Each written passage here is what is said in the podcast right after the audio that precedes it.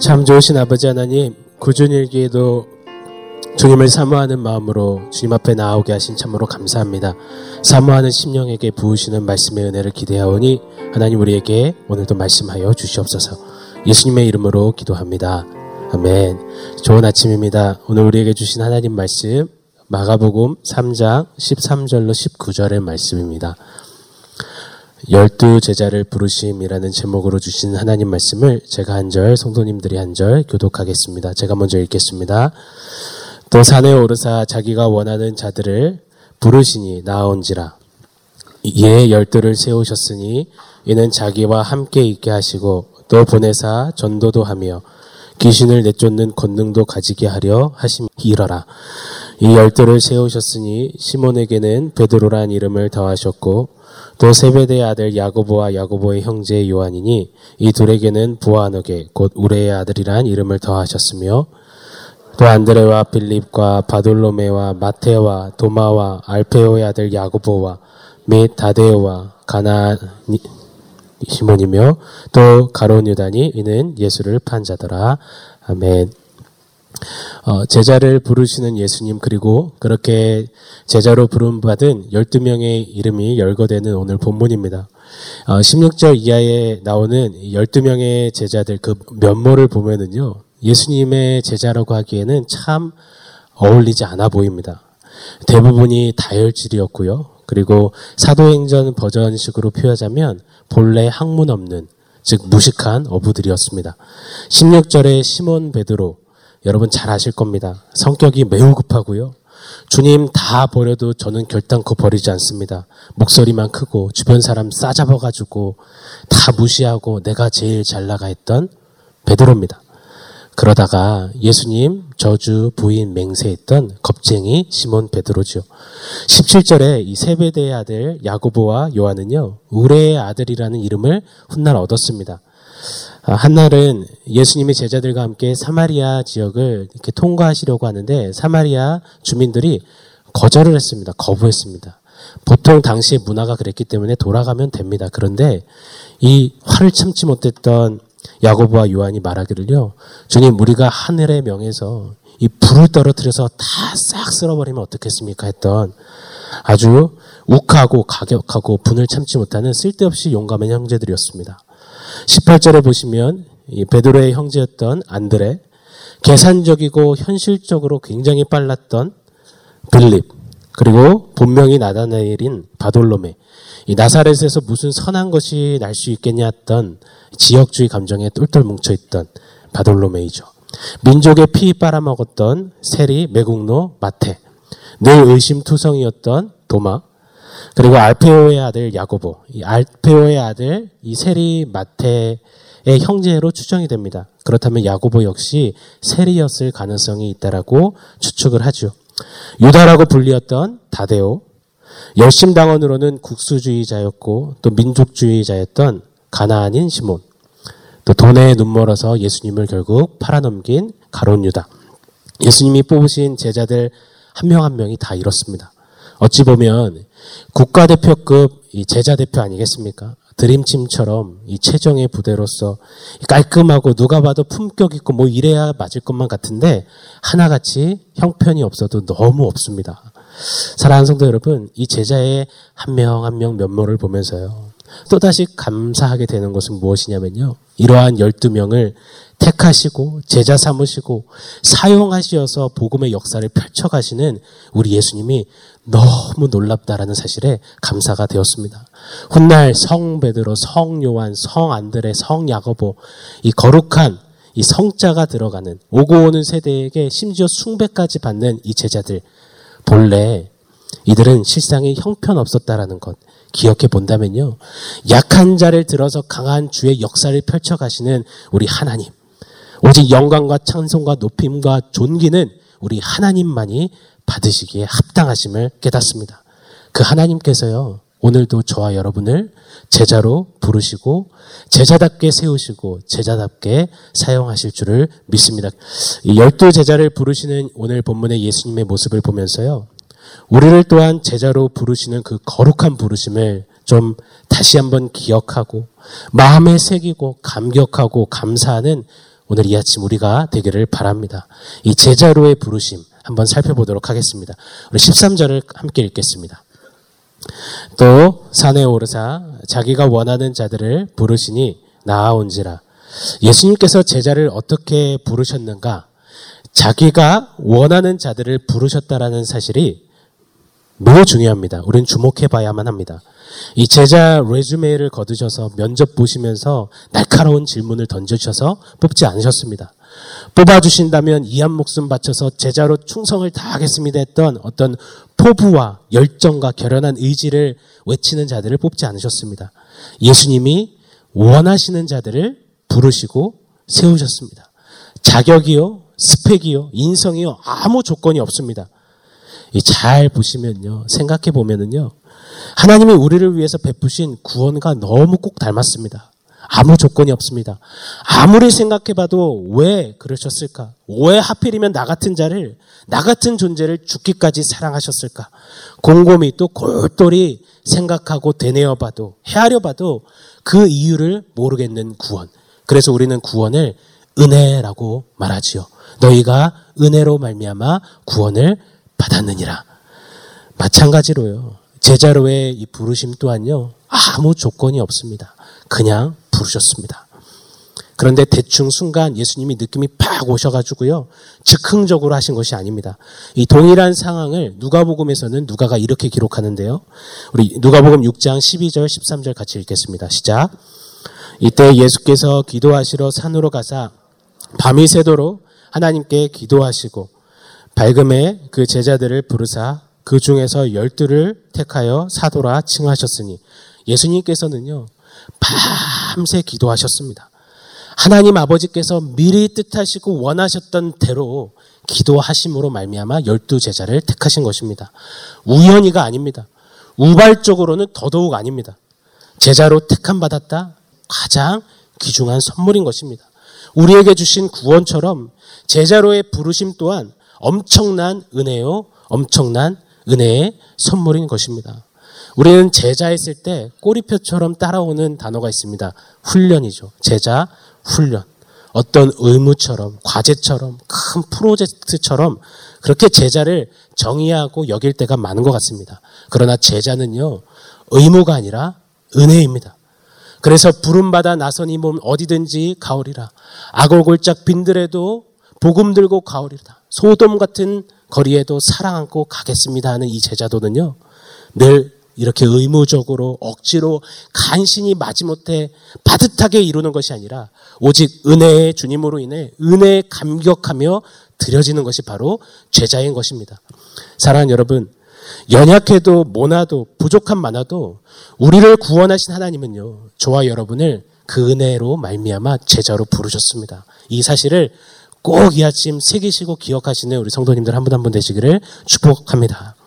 우리는 말로 다 담을 수 없는 이 은혜의 최고 수혜자라는 사실을 잊지 않으시기를 바랍니다. 그래서요, 그 은혜를 기억하며 오늘도 제자로서 서서 그 은혜를 힘입어 제자의 삶, 제자도의 걸음을 뚜벅뚜벅 힘차게 또 한 걸음 더 살아내시는 오늘 한 날, 우리 사랑하는 성도님들 되시기를 소망합니다.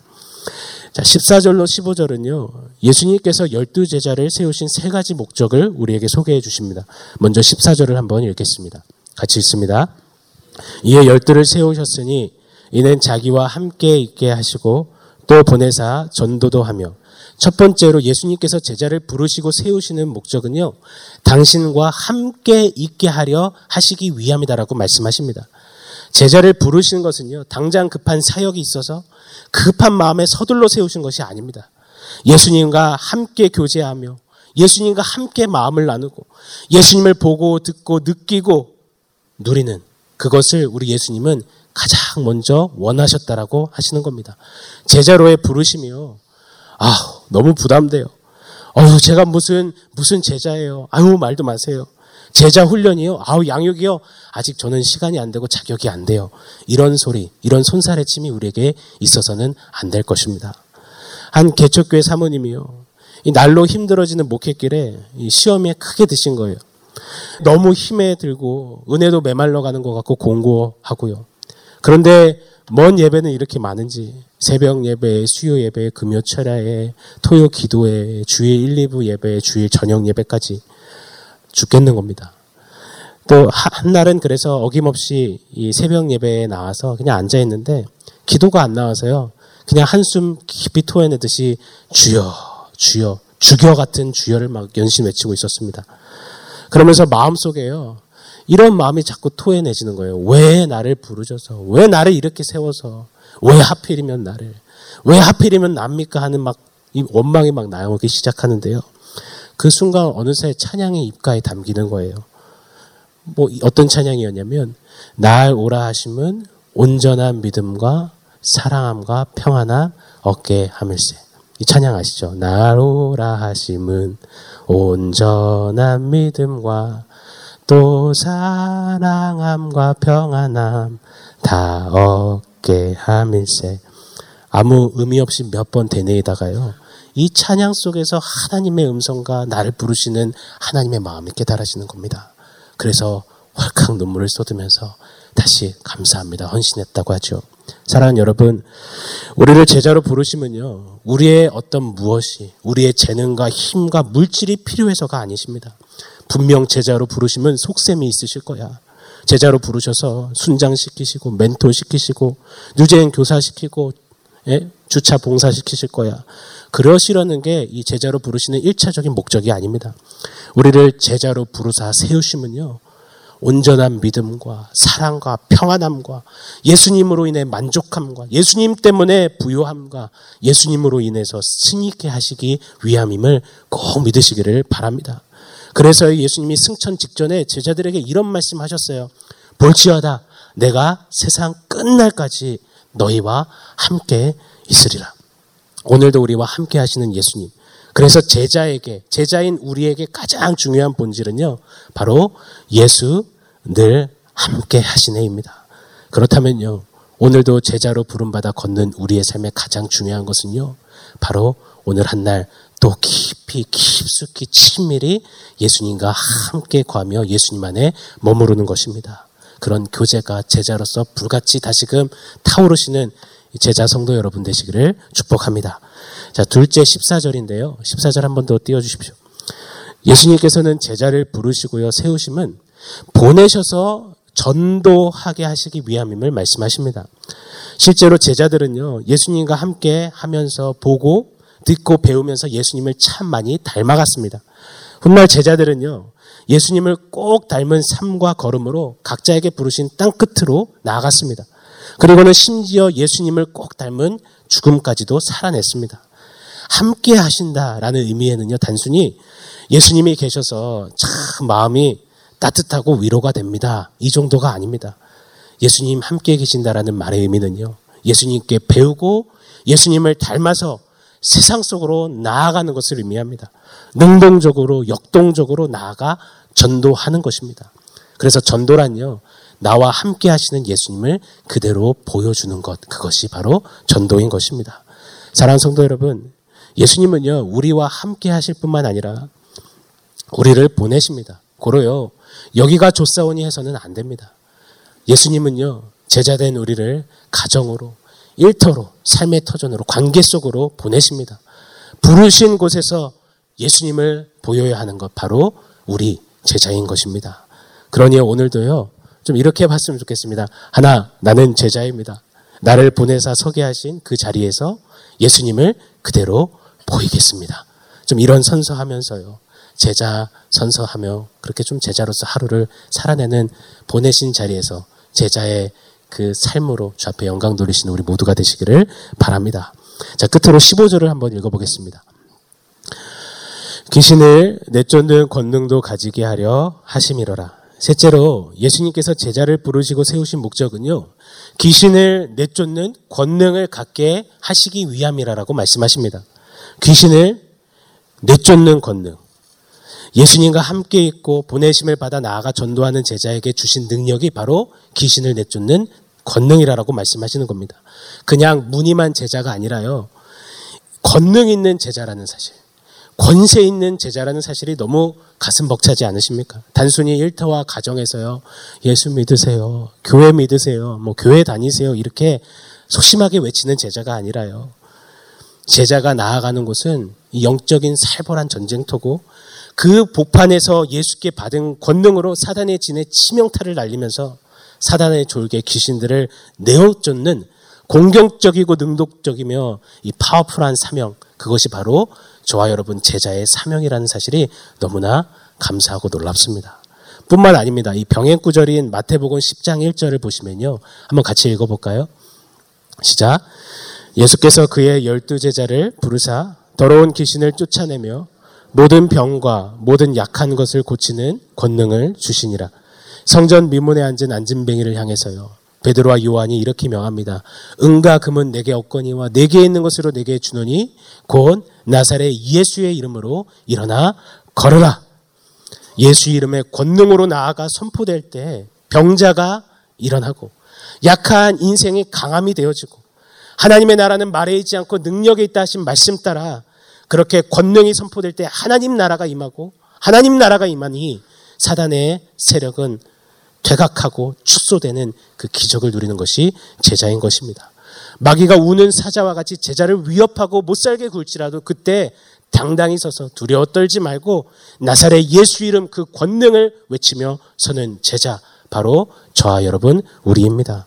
사랑하는 여러분 제자는요 결국 예수의 이름으로 예수의 복음을 전하며 하나님의 나라를 건실히 세우는 사단의 진을 파하는 예수님의 대행자들입니다.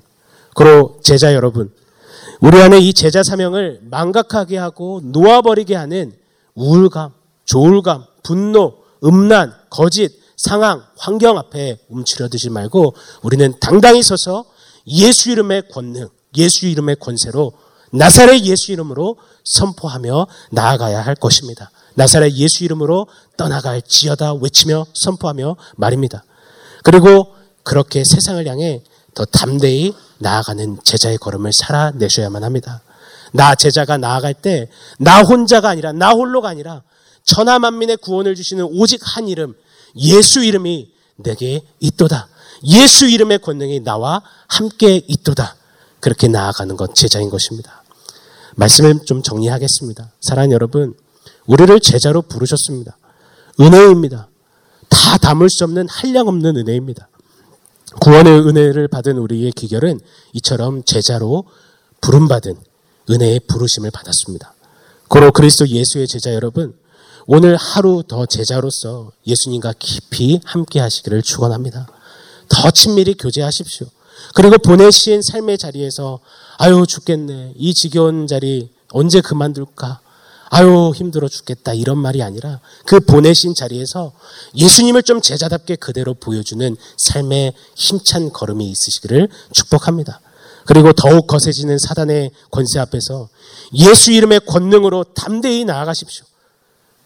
연약함 가득해도요. 그런 우리가 제자로 오늘 말씀 따라 서면은요.